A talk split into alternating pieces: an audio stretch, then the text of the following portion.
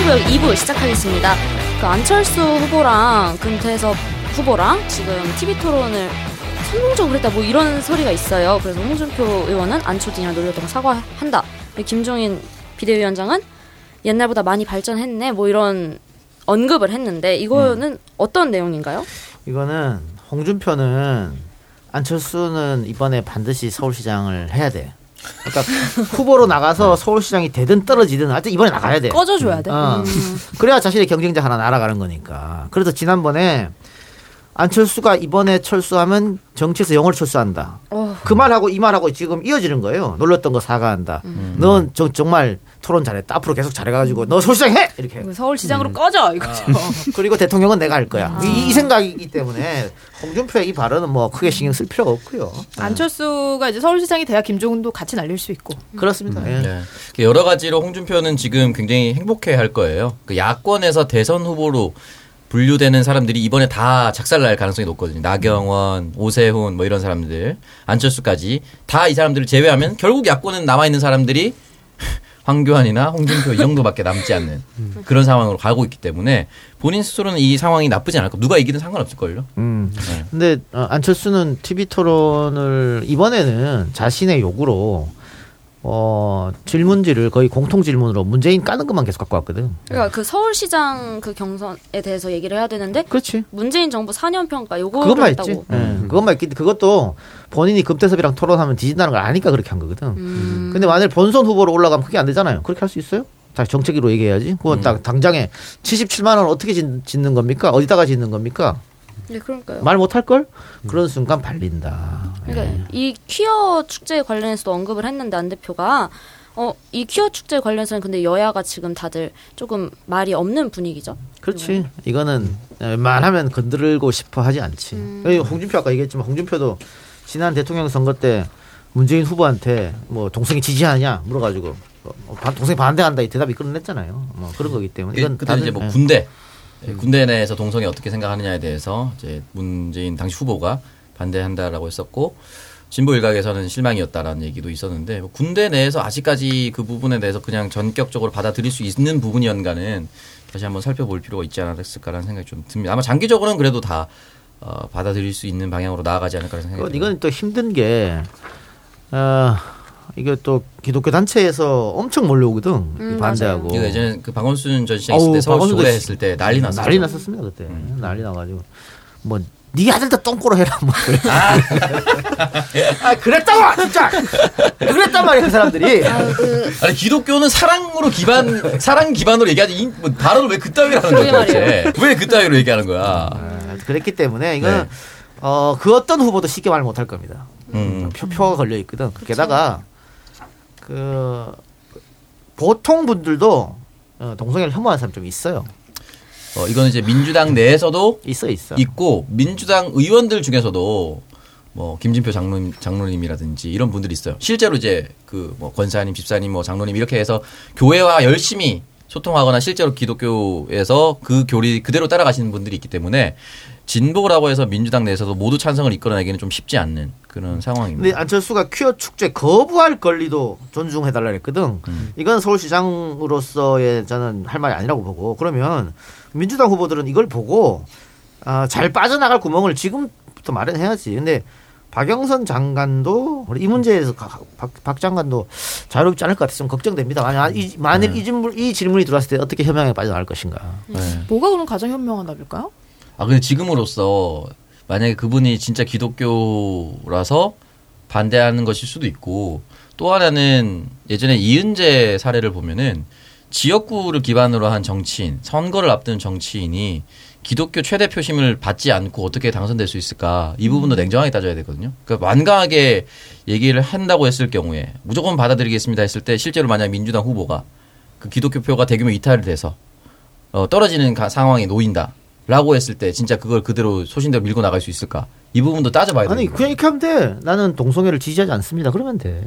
그 그래도 돼요? 어 지지하지 않습니다. 아, 그러니까 지지하지 않는 게 무조건 그들을 뭐 비난하는 그렇지 건 그거 아니거든. 아니잖아요. 어, 그리고 지지하지 않아요 저는 이렇게. 근데 이게 사회적 분위기가 들어가겠죠, 근데. 지지하지 않으면 꼰대야? 약간 이렇게 음. 보이고 아 뭐야 동성애 비하하는 거야? 이렇게 그러니까- 좀 음. 몰아가는 분위기는 있어. 원래 진보주의자들 어떻게 대답해야 되냐면 그거는 찬성 반대 할 게 아니다. 그냥 본인의 어, 선택이죠. 그렇게 해야 되는 건데 이렇게 하면 기독교패가 떨어지게 보이니까 실제로 그 총선 때에도 금태섭 씨가 이제 저 공간이 할 때 자기 소개를 하잖아요. 이걸 제일 먼저 얘기하더라고요.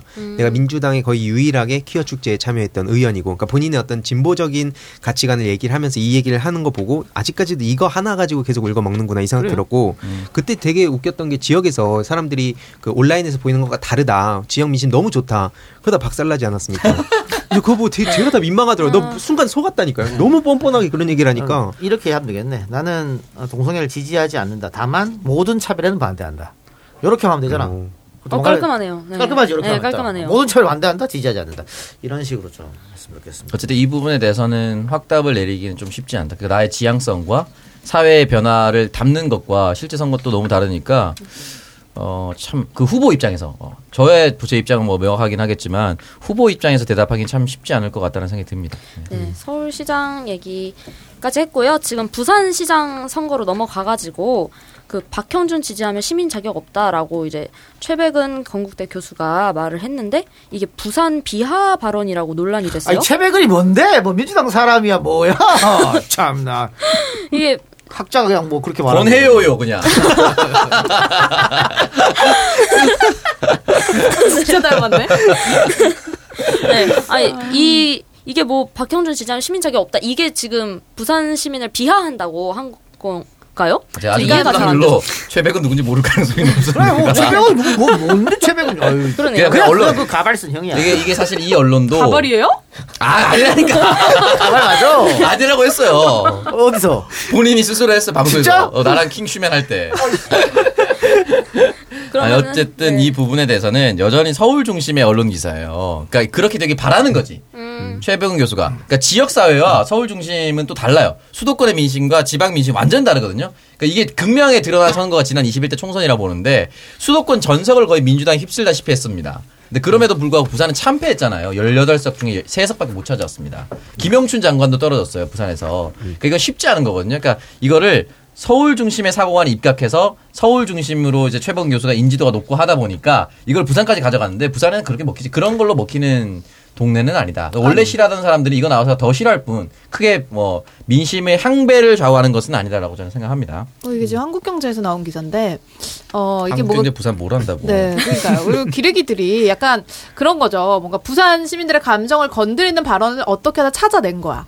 찾아내 가지고 뭔가 좀 더 이게 결집하지 않을까? 그럼 그 지지층이 뭔가 위기감 그 200석 발언 때처럼 지난 총선 200석 발언 때처럼 부산이 뭔가 더 이 발언을 듣고 결집하지 않을까? 이런 생각으로 좀 이 발언을 띄운 거 아닙니까? 최병훈 교수님 억지로 이렇게 끌어다가 그렇게 되길 바라는 거고 네. 일단 저희 녹음하고 나서 이제 방송이 오픈되고 이번 주에 이연주 박민식 단일화가 있을 예정입니다. 뭐 아마 결과는 이연주로 단일화가 될 이연주로, 가능성이 네. 매우 높은데 이 두 사람이 붙어서 박형준을 어떻게 하느냐, 박형준을 추격해서 진짜 뒤집을 수 있을 것이냐, 이게 가장 어, 큰 이슈가 되지 않을까라는 생각이 들고 박민식 후보는 사실상 거의 안 보여요. 박성훈 후보도 그렇고 그렇기 때문에 저는 이현주로 모두 단일화해서 박형준을 잡아줬으면 좋겠습니다. 그래야 민주당 후보가 유리하거든요.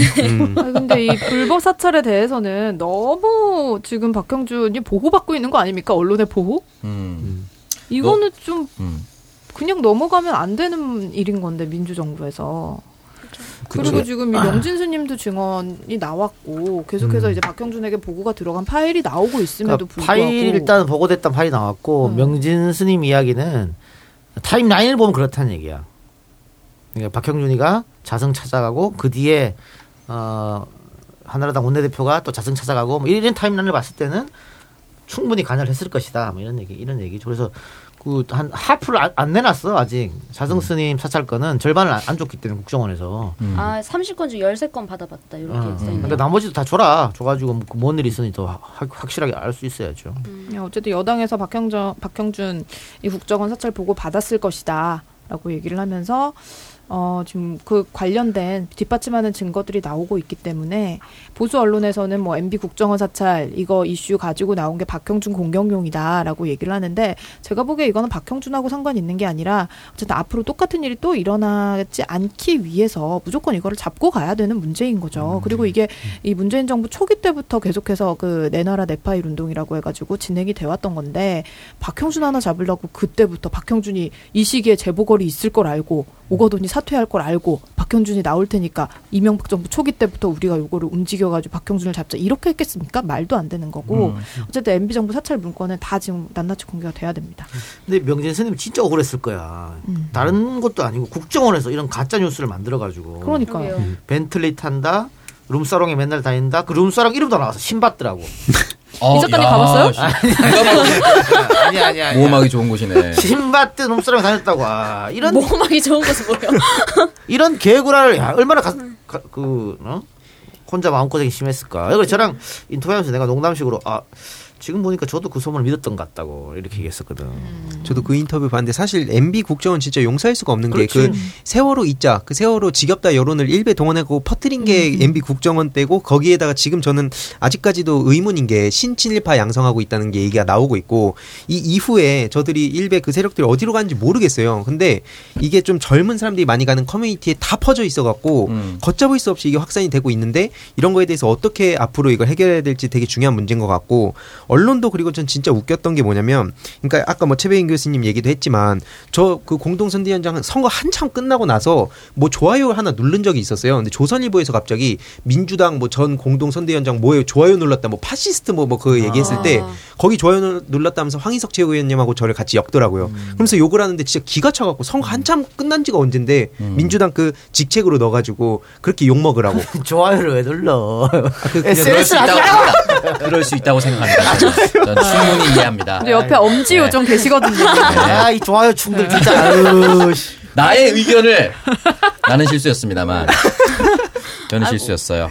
어쨌든 이 부분에 대해서 명진 스님은 악연의 시작을 이명박 전 대통령의 형 이상득 전 한나라당 의원이 당시 대선 후보였던 이 전 대통령이 초하룻 날 봉은사를 방문했을 때 신도들에게 인사해달라는 부탁을 거절하자 이 전 대통령과 아 악연이 시작된 것으로 알려졌다. 인사 안 했다고 사찰했다는 겁니까 이거는? 음, 아니 뭐 계속해서 MB 정부하고 각을 세웠죠. 네, 물론 이때 뭐 사대강 반대 문화재 개최, 어. 광우병 집회 지원 뭐 이런 것들도 있긴 했었는데 시작을 시작점을 요걸로 보고 있다는. 아니 게다가 뭐 그 이명박은 서울시장 할 때부터 서울시를 하나님한테 봉헌한다 이런 발언을 했던 사람이니까 뭐 국가 초창 기도에 가서 와이프랑 무릎 꿇고 이랬던 사람이니까 그 강남 한복판에 주지 스님이 저렇게 설치니까 꼴 싫을 수도 있겠지 뭐.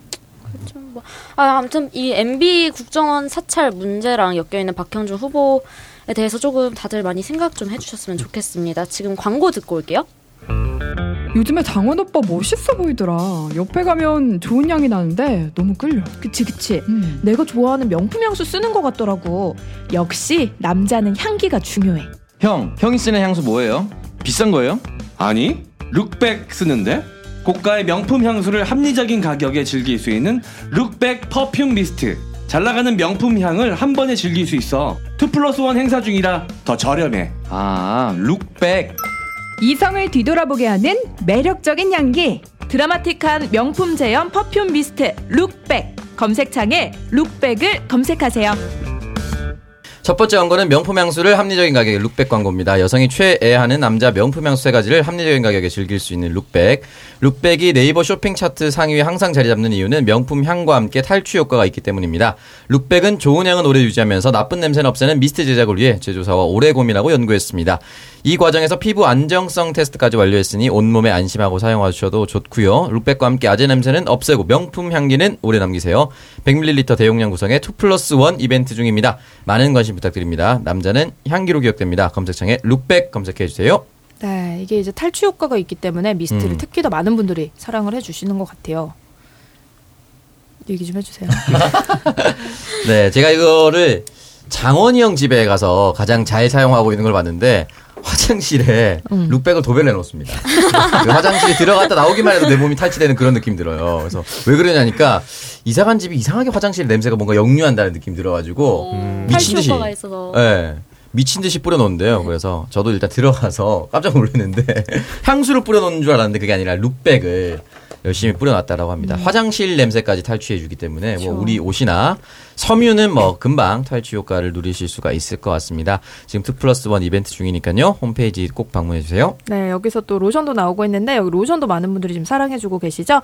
어, 로션 찾고 계신 분들 바디 로션으로 쓰면 여기도 향, 향이 또 굉장히 좋다고 하니까 같이 좀 만나보셔도 좋을 것 같습니다.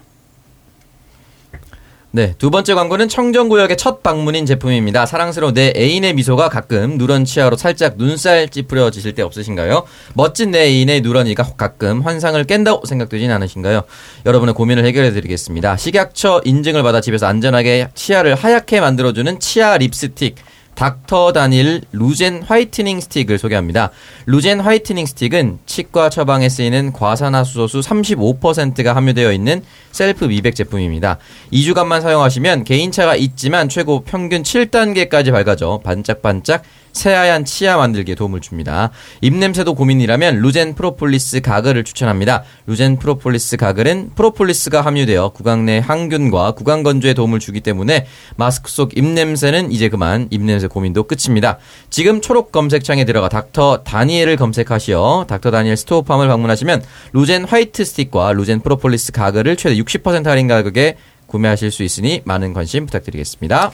네, 이게 뭐 그 저희 또 방송하는 사람들은 치아 관리를 또 잘 해줘야 되는데 네. 이 치아 미백 치과 가서 하려 그러면 되게 비싸잖아요. 아, 맞아요. 비싸고 또 건강에 안 좋다고들 하더라고요. 음, 맞아요. 치아 건강에도 안 좋다고 하는데 이 화이트닝 스틱으로 하면은 뭐 크게 그렇게 치아에 뭐 그뭐 레이저 같은 거를 쏘고 그런 게 아니니까 어, 좋지 않을까 싶네요. 저도 한번 들어가서 구입해서 한번 사용을 해 보겠습니다. 네, 저희게 음원 없는 광고라서 더 열심히 말씀드렸고 지금 호스토팜에 지금 들어가 있는데 어 일단은 이미 조금 유명세가 있나 봐요. 40대 여성이 많이 찾는 인기몰이라고 검색이 되어 있고요. 칫솔이라든지 화이트 스틱 원 플러스 원 플러스 원이라고 되어 있네요. 최대 60% 할인 중이 있으니까 여러분 스토어팜에 들어가셔서 한번 검색 부탁드리고요. 마스크 같은 것도 있으니까 잘 한번 확인해 보시길 바랍니다.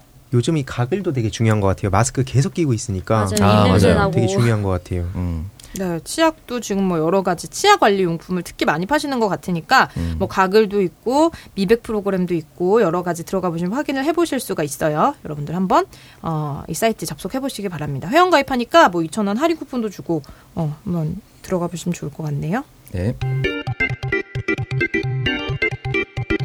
네, 광고 듣고 왔습니다. 지금 서울시장 양자 대결 관련해서는 박영선 전 장관이랑 안철수 국민의당 대표 이렇게 둘을 구도로 한 기사가 많거든요. 둘이 될 가능성은 어느 정도 있나요? 지금 봤을 때는 음. 뭐 어, 민주당에서는 박영선 후보가 될 가능성이 높고 모르죠. 끝까지 가봐야지. 국민의힘에서는 나경원이 될 가능성이 높고 음. 어, 나경원과 안철수가 붙었을 때는 안철수가 될 가능성이 높고 뭐 그런 그런 거죠. 그런 건데 그 아까 뭐 박형준 얘기하면서 이현주가 되는 게 우리한테는 유리하다 이렇게 얘기했는데 마찬가지입니다. 어, 안철수가 되는 것보다는 나경원이나 오세훈이가 되는 게 우리한테 유리해요. 음. 어쨌든 국민의힘 타이틀을 단 안철수는 무서운 존재가 될 수 있죠. 단일화가 안 될 가능성은 얼마나 보세요? 아, 지금은 단일화는 상수입니다. 어, 처음에는 안될 가능성이 높았는데 지금은 안 되면 무조건 집니다. 그러니까 만일 뭐 3자 대결이든 뭐든 어? 혹은 양자 대결이든 국민의힘 후보가 단독으로 민주당 후보를 이긴다는 쪽 여론조사가 나오면 안철수를 포기시킬 거야. 아, 우리는 포기 못 하면서.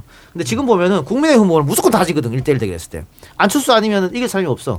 이러다 보니까 단일화는 상수일 수밖에 없고 결국은 단일화를 한다. 예, 그렇게 보입니다. 그래서 마지막엔 뭐 어떻게 될지 모르겠습니다만은 지금까지는 나쁘지 않고 어, 부산 조금 지금은 좀 어렵지만 네, 민주 아, 민주당 후보가 어, 안철수한테 패배하는 일은 생각하기가 좀 어렵다. 그리고 중요한 건 투표율인데 보궐 재보궐 선거 투표율이 50% 넘은 적이 역사상 단 한 번도 없어요. 음, 투표율이. 어. 그러니까 투표율이 다른 빅 선거랑 같이 치러진 보궐선거 말고 이렇게 단독으로 하는 보궐선거는 늘 50% 미칩니다.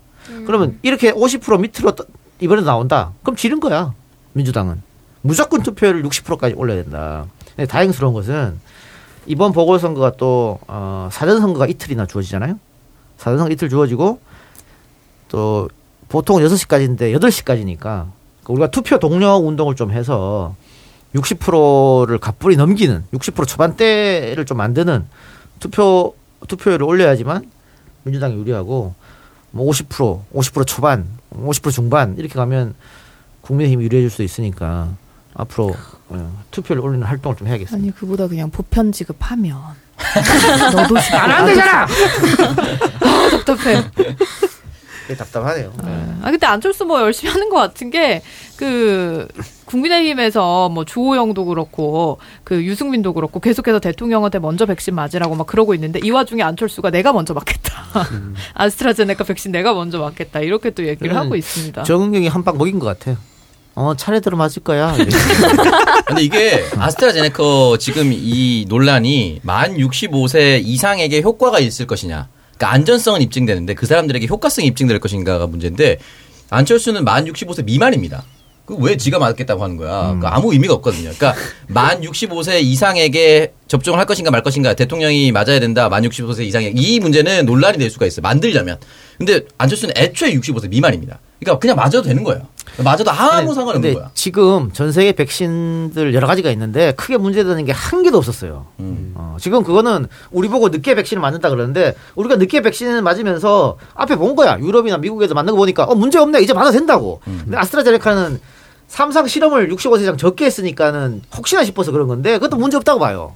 문제 없기 때문에 아, 그러니까 이제 전문가들 한 달 뒤에는 맞을 수 있다 이런 거잖아. 한 달 뒤에 이제 데이터가 나오니까 그러면 저는 국민의힘에서 저지랄하니까 우리 대통령 한번 맞아도 된다고 생각해. 60 아니, 대통령 그래 본인 맞겠다고 하셨잖아요. 그러니까 대통령 65세 이상이지만 어 뭐, 안전한 건 이게, 이게 전문가들이 다 안전하다고 하니까 어, 바이든이고 뭐고 저 영국 수상이고 제일 다들 막 TV 나서 맞는 거 보여줬잖아. 음. 그거 뭐 어때 맞으라니까 야당 그래 씨발 이제 맞으라 아 그래서 맞을게 뭐 어때 그게 난 그래서 그랬으면 좋겠습니다. 아니 그래서 이 해외 지도자들이 맞았는데 왜 우리나라 대통령은 안 맞느냐 이 얘기를 계속 하고 있는데 바이든이나 이런 상황들을 보면은 그 당시 바이든 이제 당선인 시절이죠.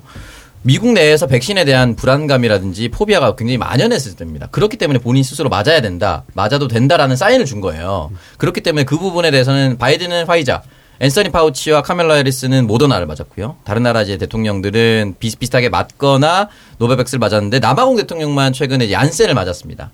남아공 대통령이 난- 얀센을 제일 먼저 맞은 이유는 변이 바이러스 때문이에요. 남아공 변이 바이러스의 가장 효능이 뛰어나다고 보는 것이 얀센입니다. 그래서 얀센을 맞은 거예요. 그러니까 그 각국 대통령이 맞는 이유나 이런 것들이 명확하거든요. 그러니까 지금 대통령 우리나라 같은 경우는 95%가 맞는다고 하잖아요. 백신에 대한 불안감이 다른 나라에 비해서 현저히 떨어집니다. 그렇게 때문에 이 부분에 대해서 강요하는 건 좀 이상한데 아니, 물론 강요- 맞으면 좋지. 아니 강요한 거 이상한데 저걸로 저지랄을 하니까 계속 또 언론에 써주고 하니까 아 그럼 맞으면 뭐 어때? 음. 그 내는 그 말이고 어 가- 지금 오창석 씨 말처럼 의료진이 맨 먼저 맞잖아요. 의료진이 맞는데 94% 정도가 맞겠다 그랬어. 네. 나머지 6% 정도가 이제 좀 뭐 맞을지 안 맞을지 고민 중이다 안 맞겠다 뭐 이런 거였거든. 그럼 어떻게 기사를 써야 됩니까? 의료진 94% 맞는다 이렇게 써야 맞지. 그렇죠. 6%는 안 맞는데 이걸 기사로 쓰고 자빠졌어요. 뉴스원이었죠. 이 쓰레기 같은 것들이. 아, 나 지금 너무. 너무 참신했어요. 그 음, 얘기가. 음상준 기자인가?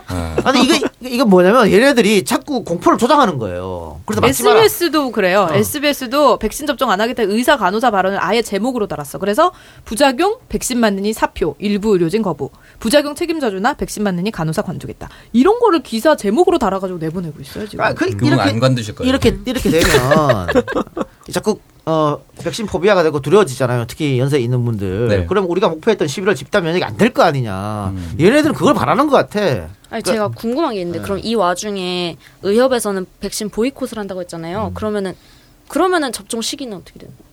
아, 그 자기들이 안 놓겠다는 얘기지. 그러니까요. 그러면 그렇게까지 되지는 않을 거예요. 되긴 어려울 것 같아. 국민 여론이. 의협에서 지금 어. 안 놓는다고 해도 뭐 백신을 뭐 의사들이 없다고 해서 백신을 못 맞는 건 아니기 아니에요. 때문에 뭐 조금 속도는 느려질 수뭐 있지만 속도는 늦어겠지. 근데 네. 뭐 보건소에도 보건소 공무원들도 있고 간호사들도 많잖아. 정세균 총리도 도대체 누구를 위한 의협이냐라고 하면서 지금 이 의협의 행태에 대해서 또 따끔하게 한마디를 했거든요. 네. 그러니까는 어 국민들이 정말 1년간 고생하면서 일상으로 첫 걸음을 내딛는 순간이 바로 이 코로나19 백신 접종의 시작인데 어떻게 그거를 의협에서 지금 막아서겠다고 하는 거냐 이렇게 얘기를 하고 있기 때문에 아마 의협에서는 글쎄요. 어, 국민들이 정말 인내와 희생으로 싸운 K 방역에 흠집을 내는 행동은 어, 쉽게 하지 못하지 않을까? 그 유승민 이제 대통령이 아스트라제네카를 맞으면 완전히 믿겠다라고 얘기를 했거든요. 그럼 만약 에 대통령이 아스트라제네카 맞으면 우리 김종인 비대위원장도 맞읍시다. 난 80세거든요. 오 가장 확실하게. 아, 가장 확실하지 어, 가장? 안전하다는 거를. 근데 안전한 게 이쯤 증명할 수 되면 있는. 또그 다음에 뭐라고 할지가 저는 궁금해요. 야, 그럼 할 말이 없겠지. 원래 그렇게 쓱 던지고 안 하면 끝으로 넘어가는 사람들이니까.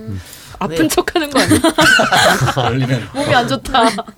유승민은 좀 안 됐어. 저렇게 설치는데 지지율은 안 오르니까 계속 문재인 이재명 공격하는 이유가 지, 설, 지, 지지율 올라 그런 거 아니에요. 네. 근데 안 되는데 뭐 어떻게 안 되는데 실제로 별로 인기 없는 정치인들은 음. 아, 처음 인기 없으면 계속 인기 아, 없는 매력이 것 없어. 왜, 네. 왜 그럴까요?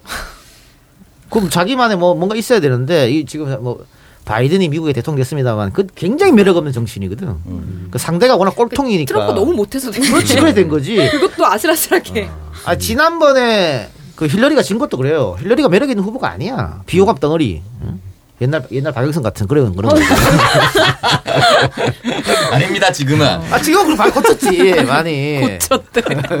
지금은 많이 고쳤어요. 아, 우리 우상호 의원이 많이 안 나와서 좀 마음이 우상 의원이 끝까지 힘내시고 어 선거 끝까지 가봐야 되는 겁니다. 어, 이게 지금 또 어, 이 야당 아까 뭐 오디롱 유승민 다 이재명 때리기 하는 거지못 가고 올려는데 안, 안 되는 거거든요. 음. 마찬가지예요. 지금 여권에서도 기본소득 가지고 한 명씩 다 때렸잖아. 정세균 총리부터 시작해가지고 최근에 김경수 시작까지 다 때렸는데 김종서. 그런다고 뭐 이재명 지지율이 빠지고 자기들 지지율 올라가면 안 그렇거든. 그거 좀 생각해서 좀 해야 돼. 좀, 좀 보면 안타까워요. 근데 뭐 사실 그 사람들이 지금 할 수 있는 것 자체가 이재명 도지사의 가장 대표적인 정책으로 꼽히는 거에 흠집을 내서 국민들에게 이게 결코 우리에게 도움이 되는 정책이 아니다라는 거를 알리는 것밖에 본인들이 그 이재명의 지지율을 흡수할 수 있는 방법이 없는 거잖아요. 그러니까 국민의힘에서 그런 거 이해하지. 음. 근데 원래 기본소득은 민주당의 아젠다인데 그걸 이재명이 치고 나갔다고 같은 민주당 사람들이 공격하면 어떡해. 좀 이해가 안 돼. 만일 그래서, 그래서 이재명이 대통령 후보 됐다. 그럼 안 도와줄 거야? 아이, 그거 안 돼! 기본소득. 우리 대통령 후보지가 그걸 안 돼! 뭐 이럴 거냐고. 씨, 답답하네. 아유, 정말. 아, 저희 녹음하고 있는데 음. 뭐 뉴스가 또 하나 올라왔습니다. 최대집이 의사면허 취소법 의결 시에 백신 접종 의정 협력 무너질 것이다. 라고 협박하네, 협박하네. 대집이 형 협박이라고. 했는데 글쎄요 국민의 생명과 안전을 담보. 근데 사실 저도 full 컨디션 최대집한테 백신 맞는 거 좀 불편할 것 같아요. 저는 일선 간호사한테 맞겠습니다. 네. 최대집한테 맞는 건 저는 네, 굉장히 최대집 불편하고. 씨는 정치하시기 바랍니다. 그리고 안철수는 그래도 열심히 돌아다니긴 하네요. 지금 저 방송 보니까 카카오 TV에 공부왕찐천재 홍진경이 나와서 수학 문제 풀어주고 있어요. 어, 아 수학 문제. 근데 중 이거는 1수학. 사실은 민주당 후보들도 이렇게 침투 많이 해야 됩니다. 이거는 카카오 TV에서 하거든요. TV 세대가 아니에요. 어, 아 카카오 TV 그 이런 모바일로 볼 수 있는. 네, 그렇기 때문에 여기에 소구력이 있는 세대들도 분명히 있습니다. 투표권 있는 사람들 중에. 예, 그러니까 보이지 않는 곳에 빨리 안철수가 이런 거 되게 잘해. 요 예전에 물론 하면 계속 욕먹었잖아요. 비트코인 가즈아 이것도 하고 조롱받았지만 안철수는 그 커뮤니티에 눈을 뜨고 있다는 거예요. 젊은 여러분 세대들이 이렇게. 뭘 하고 있는지를 보고 있다는 거거든요. 아니, 그러면 뭐 박영선 장관 뭐 아프리카 TV나 뭐 인스타나 뭐 요새 틱톡 해! 틱톡 하라 그래. 아 틱톡 클럽하우스에 되게 빨리 들어오셨더라고요. 틱톡 막 윙크하고 이래야 되는데요. 그런 건 안 돼요. 그런 그런 춤 한번 쳐! 근데 그런 거기 김영춘 후보님 그거 되게 잘하고 계시던데. 거기서 인플루언서 되셨던데요. 아 진짜요? 예. 뭐 깜짝 어떤 놀랐어요. 뭐 어떤 걸로? 아, 어묵 어묵 드시는데 막 귀여운 표정 하시고. 막. 아, 그건 옆에 사람들이 잘 붙어 있는 겁니다. 어, 그, 그 어떤 분이 잘하고 계신다 들었습니다. 음. 시당 직원입니까? 이름 말하면 안할 것 같아서. 어쨌든 그런 거 잘하고 있으니까 빨리 서울에 있는 후보들도 받아들였으면 좋겠습니다. 네, 그럼 여기서 광고 듣고 오겠습니다. 형, 그거 알아? 요즘 얼굴 엄청 좋아 보이는 거. 역시 사람은 좋은 화장품을 써야 돼. 무슨 소리야? 형 요즘 헤이브로 맨즈 브라운 올인원 로션 쓰거든. 그래서 요즘 난리다. 얼굴에서 빛이 난다고. 비피다가 정말 좋긴 좋은가 봐. 확실히 써보니까 달라. 얼굴이 촉촉하고 환해지는 게 주변 사람들이 먼저 알아보더라고. 너도 이제 좋은 화장품 써라. 명품 원료 비피다로 환하고 촉촉하게. 헤이브로 맨즈 브라운 올인원 로션. 지금 검색창에서 헤이브로를 검색하세요. 안녕하세요, 여러분. 손문선입니다. 제가 매일 아침 먹는 게 있는데요. 일어나자마자 뭘 먹어요? 그럼요. 아침에 마시는 은하수 사과즙 한 잔. 아침 사과는 금사과. 모르세요? 사과즙엔 설탕이 많이 들어간다던데. 음, 아니에요. 물 한 방울도 넣지 않은 100% 순수 사과즙. 은하수 사과즙이라고요. 문선 씨 외출하면서 뭘 이렇게 많이 챙겨요? 아, 이거 오늘 제가 만나는 사람들 주려고요. 은하수 사과즙이랑 석류즙, 블루베리즙. 맛있고 몸에 좋은 건 나눠 먹어야죠. 제 사회생활 비결이랄까요? 소백산 국립공원 청정지대에서 생산된 농특산물들을 영주 은하수 사과에서 만나보세요. 어, 엄마, 내가 보내준 사과 어디서 샀냐고? 아, 그거. 포털에서 영주 은하수 사과를 검색하세요. 첫 번째 광고는 남자의 얼굴을 빛나게 하는 명품 관리법 헤이브로 맨즈 브라운 올인원 로션입니다. 피부가 당기고 거칠게 일어나는 차가운 날씨 여러분의 얼굴 관리 어떻게 하고 계시나요? 이럴 땐 찬 공기에도 얼굴을 지키는 피부 방어력을 높이고 각질까지 없애는 비피다와 수분감을 더하는 아쿠아 포린이 만난 명품 관리법 헤이브로 맨즈 브라운 올인원을 경험해 보세요. 좋은 효과를 위해 아끼지 않고 넣은 명품 화장품 원료들이 여러분의 거친 얼굴을 환하고 빛나게 변화시켜 드립니다. 수많은 리뷰들로 증명되는 변화와 효과들 지금 헤이브로 검색해서 확인해 보세요. 네, 헤이브로 로션. 어, 지금 뭐 여기 샴푸도 있고 로션도 있고 파워바도 있고 여기서 이제 하나씩 사용해 보시고 다 이제 헤이브로로 갈아탔다라고 하시는 분들도 많은데 어, 일단은 여러분들 얼굴 또 올인원 로션이 가장 기본이 되는 그런 어, 제품이라고 보실 수 있습니다. 요거 쓰시면은 뭐 저희 미르 식구분들도 굉장히 사랑을 하고 있는 그런 제품인데요. 여기에 이제 또 비피다 성분이 들어가 있기 때문에 이게 또 굉장히 그 여자 여자들 좋아하는 갈색병 있잖아요. 네. 어, 세럼 그런 것들이. 같은. 네, 그렇죠. 그게 들어가 있는데 그게 한 15만 원, 20만 원 백화점에서 아유. 그렇게 하는데 헤이브로 굉장히 저렴하게 사용을 해 보실 수가 있습니다. 두 번째 광고는 영주 은하수 사과입니다. 연휴 기간에도 이어진 많은 고객님들의 주문으로 설 연휴 마지막 날을 반납하고 제조 공장에 출근해 사과즙을 생산했습니다. 그만큼 신선한 사과즙을 고객님들께 배송해 드리고 있습니다. 은하수 아빠는 쌍둥이를 보는 것보다 사과즙을 생산하는 것이 더 편하다며 가장 일찍 나와 가장 늦게 퇴근했습니다. 2021년에도 건강하고 깨끗하며 맛있는 사과즙을 저렴한 가격으로 판매하겠다는 약속 꼭 지키도록 하겠습니다. 포털 사이트에서 영주 은하수 사과 검색 부탁드립니다. 네. 은하와 은수 아버님이 자, 은수 아닙니다. 네. 저희가 저번에 은수와 은수와 하수 하수라. 그래가지고 아무리 그래도 딸의 이름을 네. 네, 하수로 죄송합니다. 짓기는 좀 어렵죠. 네, 네. 은하와 은수 아버님이 하시는 여기 사과즙은 좀 너무 맛있어가지고 다들 음. 이제 뭐 요리할 때도 쓰시고 그냥도 드시고라고 하는데 물 한 방울 안 들어갔다는 게 정말 놀라운 것 같아요. 어, 그럼 네. 100% 사과즙. 네, 정말 네. 사과만 오. 착즙을 해서 만든 여기 미르에서 또 가장 인기가 많은 우리 김엄마 같은 경우는 은하수 사과즙을 한 다섯 봉씩 드시고 가시거든요. 오시면 네. 한 시간 내죠. 네, 그렇죠. 여러분들도 은하수 사과즙 한번 드셔보시기 바랍니다.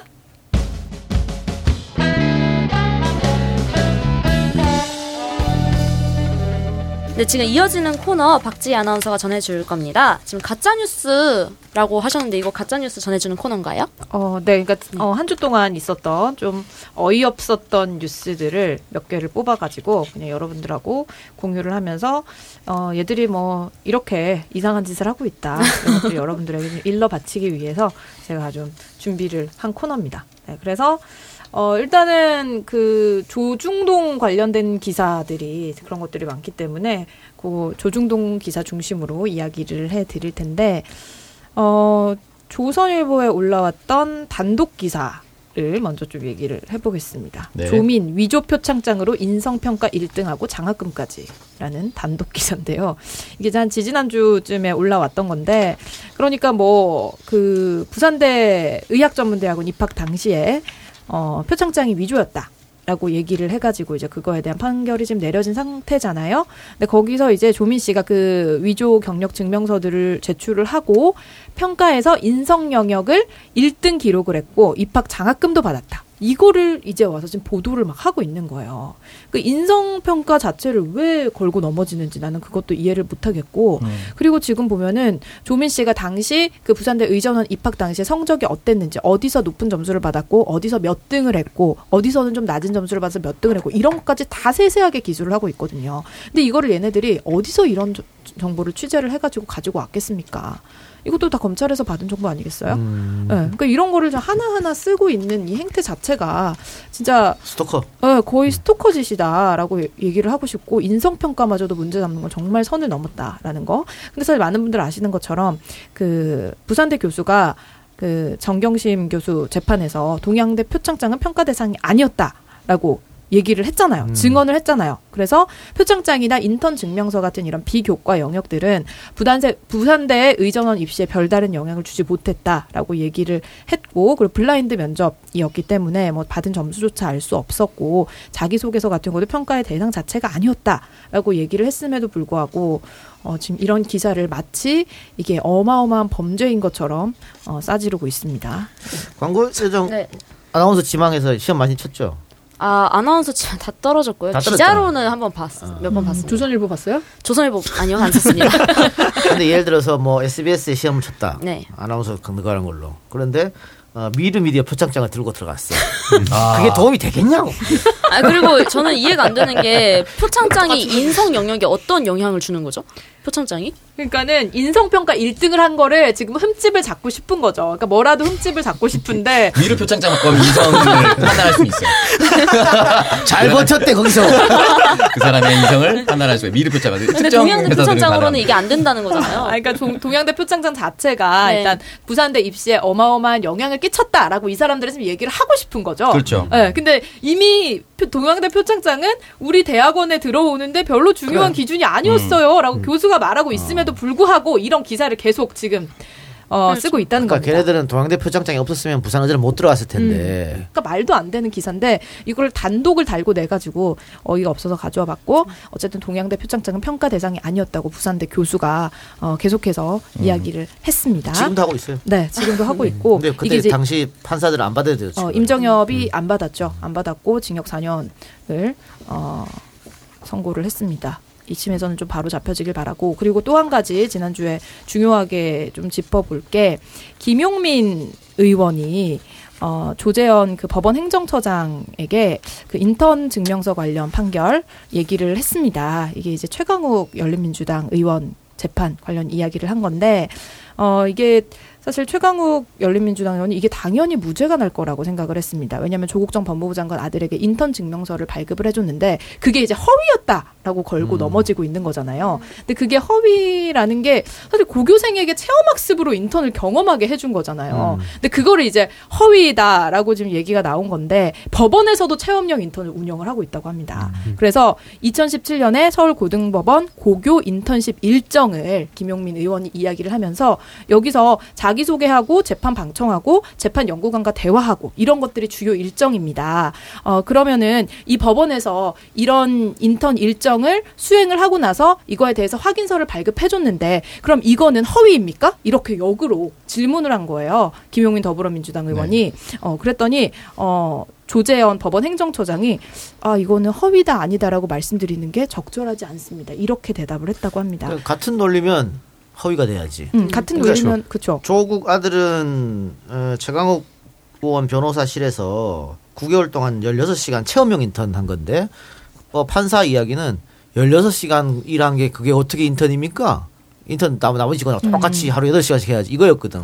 그러면 똑같은 거면 그 법원에서 인- 체험형 인턴한 애들은 18시간 했거든.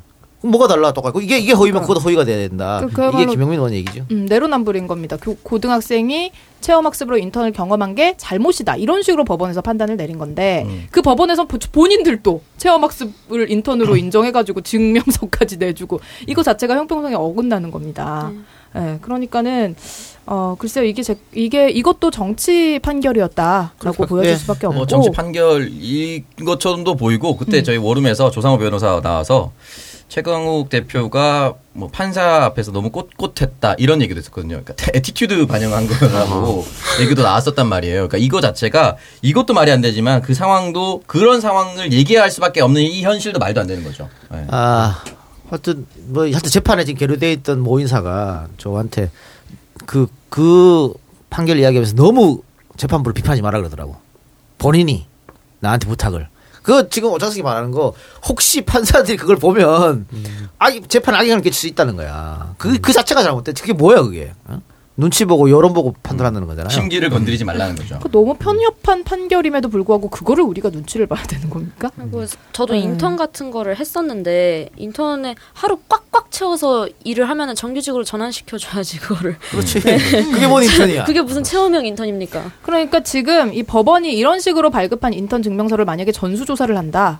라고 한다면 다 허위야. 네, 그렇죠. 허위가 아니라고 판결날 사람이 없는 거예요. 그리고 이 법원에 인턴한 뭐 대한민국 고위층 자녀들도 있을 거 아닙니까? 예. 그럼 어떻게 할 것인지 사실 말이 필요하지 않은 거죠. 저는 약간 그 재판 그 저도 받고 있는데 그 네. 가면은 되게 열받더라고요. 그 판사가 위에 있고 약간 음, 그래서 막뭐 숙이게 앉기 전에. 먼저 앉으면 네. 안 되고 그리고 뭔가 그리고 거기에 되게 뭐 존경을 하라는 게 판사 개인한테 한 게 아니라 어떤 법 앞에서의 존경을 해야 되는데 그걸 판사 개인으로 이걸 싹 가져오는 것 같아서 너무 괘씸한데 물론 이걸 듣진 않겠죠. 막 그러면서 무서워하고 있잖아. 그러니까 이게 잘못된 거예요. 이게 근데 우리가 이제 우리의 attitude나 이런 거와 상관없이 그냥 법에 기반해서 우리는 정당한 판결을 받을 것이다라는 믿음 자체가 지금 사라진 거잖아요. 맞습니다. 네, 이거는 굉장히 좀 문제가 있는 것 같습니다.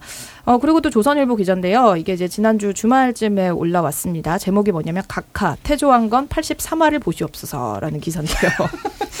이게 뭐냐면은 그 KBS 드라마 태조왕건에서 이제 그 본인이 미륵이라고 하면서 그 쇼를 하던 궁예가 음. 이제 궁예에게 간언을 하는 이빠른 소리를 하는 이 승려 석총을 처형하는 장면이 이제 83화에 담겨 있습니다. 그러니까 이제 죽기를 각오하고 그래도 어, 나의 주군이 바른 길을 갔으면 하는 마음으로 고하는 거죠. 어, 그렇게 이야기를 하는데 여기서는 궁예가 이 석총을 처형을 하게 됩니다. 이거를 보면서 기자가 뭐라고 했냐면은 지금 우리의 대통령이 생각났다. 이런 식, 그, 이런 뉘앙스로 기사를 써요. 그러면서, 어, 이제 그, 가짜 뉴스를 운운하면서 징벌적 손해배상 대상에 언론사와 포털 사이트를 포함하는 입법 진행 소식이 나온 직후인데 내가 지금 궁예의 모습을 보면서 지금 우리나라의 모습이 떠올랐다.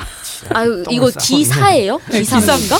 아니 실제로 기사가 있습니다. 아, 이런 식으로 드라마 리뷰하고 돈 받고 이러면 너무한 거 아닙니까? 기사가. 기자가. 아 제가 네. 실제로 아니, 되게 되게 쉽게 돈 버는 거 아니에요, 이거? 그러니까 제가 기자 일을 조금 해봤는데 음. 이런 식으로 쓰면 데스크에서 잘리는데 어떻게 이게 어떻게 이게 나왔을까? 이게 사회부 기자인데 그러니까 그거 그거네. 그 어, 권력을 향해서 이빠른 소리 하는 언론한테 왜 재갈을 물리냐 그러냐 음. 그거네요. 예. 그쵸. 예. 지금 어, 네. 이런 소리 하는 것도 굉장히 민주적인 사회인 거를 반증하는 거 아닙니까? 아 그럼요. 이런 얘기가 나올 수 있다는 것도 민주적인 사회고 사실 진짜 진짜 드라마 리뷰 기사 내용이 만화가 기안 84 가수 박완규뿐만 아니라 연령을 초월해 광팬 인증이 속출하고 있다. 공영방송에서 대하 사극이 실종돼 볼거리가 줄거리는 줄어든 탓도 있을 것이다라고 얘기를 해놨. 본인이 아니. 이제 볼 사극 없다라고 또 기사에 써놨어. 이게 뭐야? 저 기사거리가 안 되는 건데 원래. TV 조선에서 만들라고 해요 그러면은. 조선일보의 네. 조선일보 정상혁 기자면은. 기사입니다, 여러분.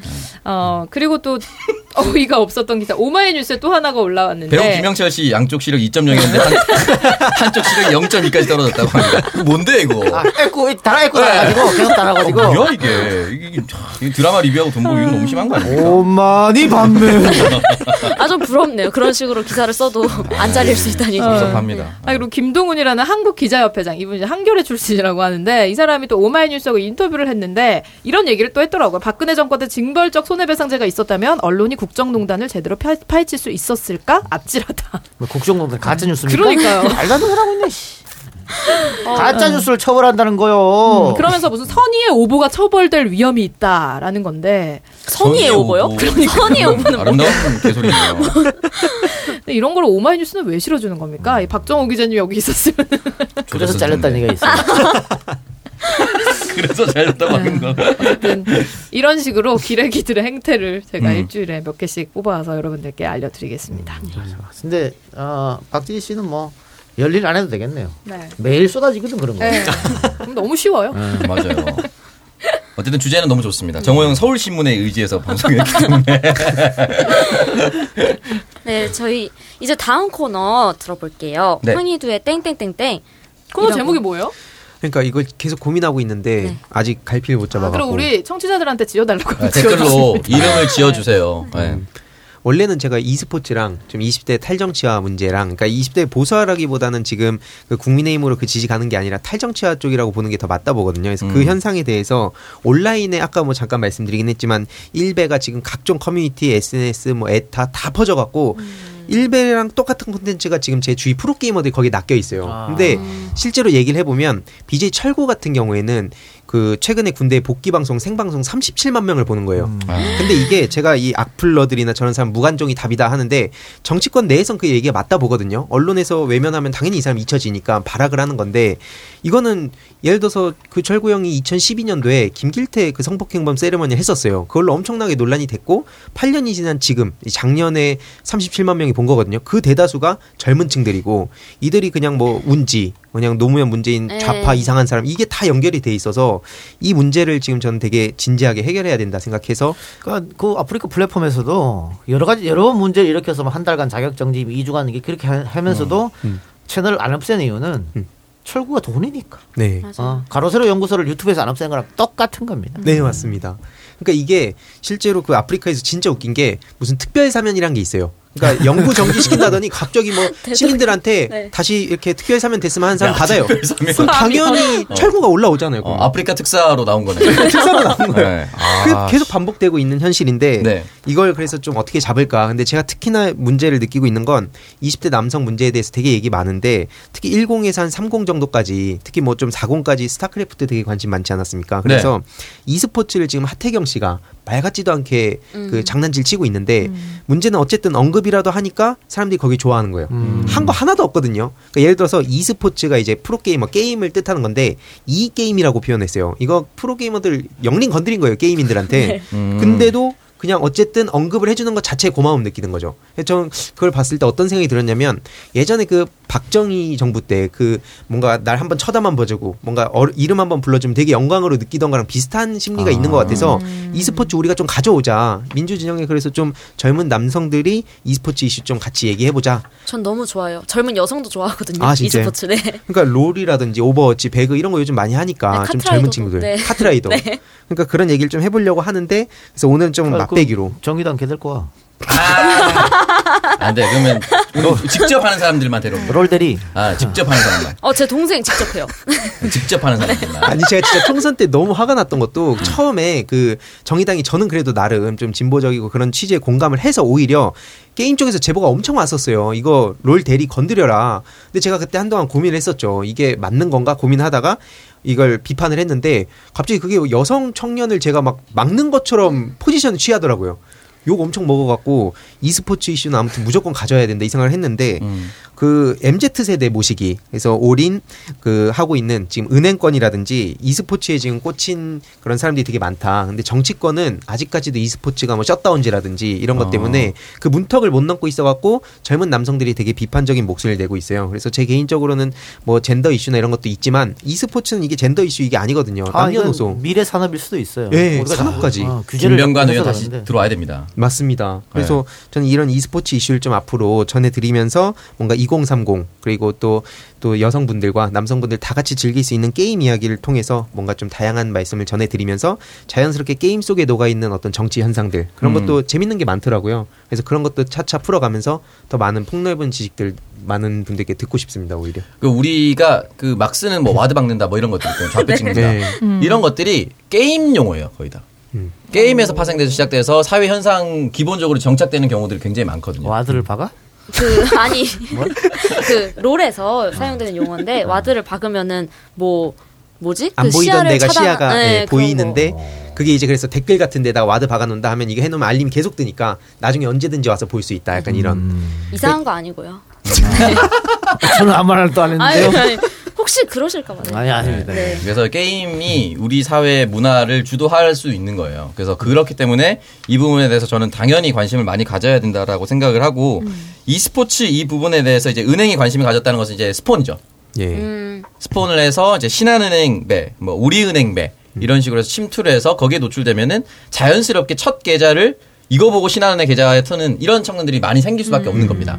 그러니까 정치권도 여기에 관심을 많이 가져야 그 게임에 관심을 가진 사람들이 민주당으로 지지할 수 있는 이런 거 약간 이제 징검다리 효과 같은 거죠.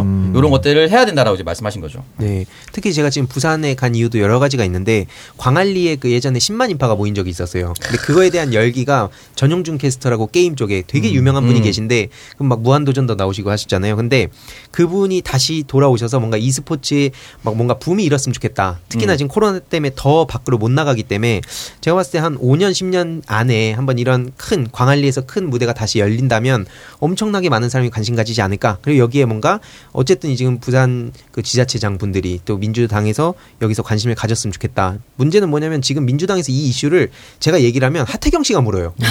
그러니까 이게 실컷 여기서 같이 뭐 아이디어 내면 하태경 씨가 언급 한번 하면서 게임 사이트에 하태경으로 도배가 되는 거예요. 저 이거 되게 심각하고 되게 억울하거든요. 그래서 이게 뭔가 좀 다 같이 어, 민주당에서도 좀 게임을 너무 중독 이슈라고만 보지 말고 진짜 아까 말씀 주셨듯이 산업, 그리고 뭐 문화 진짜 이거 되게 중요한 특히 해외에서도 중국에서도 되게 관심 많이 갖고 뭐 미국 세계적으로 페이커 선수 진짜 연봉이 한 50억이 되더라고요. 그러니까 게임을 아우. 되게 안 좋게 형이네요. 아, 네. 아 2년에 50억이다. 그그 페이커 선수가 실제로 게임을 되게 부모님들이 싫어하시는데 음. 막상 그 친구의 연봉을 듣고 나면 굉장히 아 내 자식도 한 프로 게이머 시켜볼까? 약간 이런 분들 되게 많으셔서 좀 그런 인식 개선 차원에서도 좀 앞으로 얘기해보고 싶습니다. 네. 말씀하셨던 그 10만 인파가 2004년입니다. 부산 광안리 해수욕장에 열렸었던 스타크래프트 결승전에서 10만 명이 이제 몰리면서 대한민국 e스포츠를 전 세계가 주목하기도 했었고 사실 우리나라는 e스포츠 강국이죠. 네, 강국이다 보니까 이 부분에 대해서는 여러 가지 사실 이때 게임 보러 이렇게 갔다라고 하지만 광안리 주변 상권 인터뷰해 보면 어땠을 것 같아요? 되게 좋아하셨을 거예요. 그러니까 이 부분이 한 지역의 축제로서 충분히 자리 잡을 수 있다라는 생각이 들고 이 비대면 사업에서 게임 산업은 계속해서 코로나 타격받지 않고 활황을 누릴 수가 있거든요. 그런 면에서도 이 부분에 대해서 좀 더 주목을 했으면 좋겠습니다. 그래요. 꼰대 의식 좀 버리고 아, 얼마 안 됐어요. 무슨 셧아웃 시킨다고 난리 치고 토론 그말 그게, 그게 토론입니까 그게? 말 무슨 뭐 게임 하는 애들 다 중독자로 만들어 가지고 말이야. 기본적으로 중독자다. 이렇게 생각하고 토론하니까 토론이 이루어집니까 그게? 아유. 그런 꼰대 의식 좀 버리고 좀 규제 좀 철폐하고 그랬으면 좋겠습니다. 그래 네, 지금. 그랬어 자 오늘 황기도 씨 첫 방송 어땠어요 와 역시 이게 듣기만 할 때도 뭔가 이게 어떻게 끼어들어야 될까 고민했는데 막상 오니까 더 이런 엄청난 말발에 제가 끼어들 틈이 없었습니다. 아니 이제 뭐 다음 주부터는 네 분이서 하셔야 되니까 이제 더 풍성하게 더 많은 말을 하셔야 돼요 예. 우리 막내는 어땠어요 저도 끼어들기 정말 어렵고요. 아 그런데 전 재밌었어요. 아까 처음에 제가 재밌게 방송하고 싶다 했는데 다들 너무 야 니만 즐겁게- 재밌으면 뭐하냐 아까 그 말 똑같이 나왔어요. 그래서 여러분들이 댓글로 이런 이슈도 다뤄봤으면 좋겠다, 저런 이슈도 다뤄봤으면 좋겠다 의견 주시면 또 최대한 반영해서 할 수 있도록 하고 황희도 씨 코너 이름 좀 지어주시고 어 20대, 30대 이야기를 담으라고 하셨으니까 그 세대는 어떤 거에 관심이 있는지 어떤 것이 소구력이 있는지 저희도 한번 더 고민을 많이 해보도록 하겠습니다. 네. 네, 광고도 많이 보내주세요. 예. 여러분들 많이 성원해 주시고요. 아, 대문 사진도 바꿔야겠네, 이제. 예. 뭐 어떻게요? 아, 충정구역 대문 사진 우리 팝, 음. 팟빵에 올라가 있는 거 바꿔야, 바꿔야지. 알겠어. 자, 마무리 네. 다음 주에 뵌다 그래. 네, 저희 첫 방송 너무 감사드리고 첫 방송은 아니지만 저에게는 첫 방송 감사드리고요. 그럼 이것으로 팟캐스트 선명야 청정구역 230회 방송 모두 마치겠습니다. 저희는 다음 주에 돌아오겠습니다. 고맙습니다. 감사합니다. 감사합니다. 감사합니다.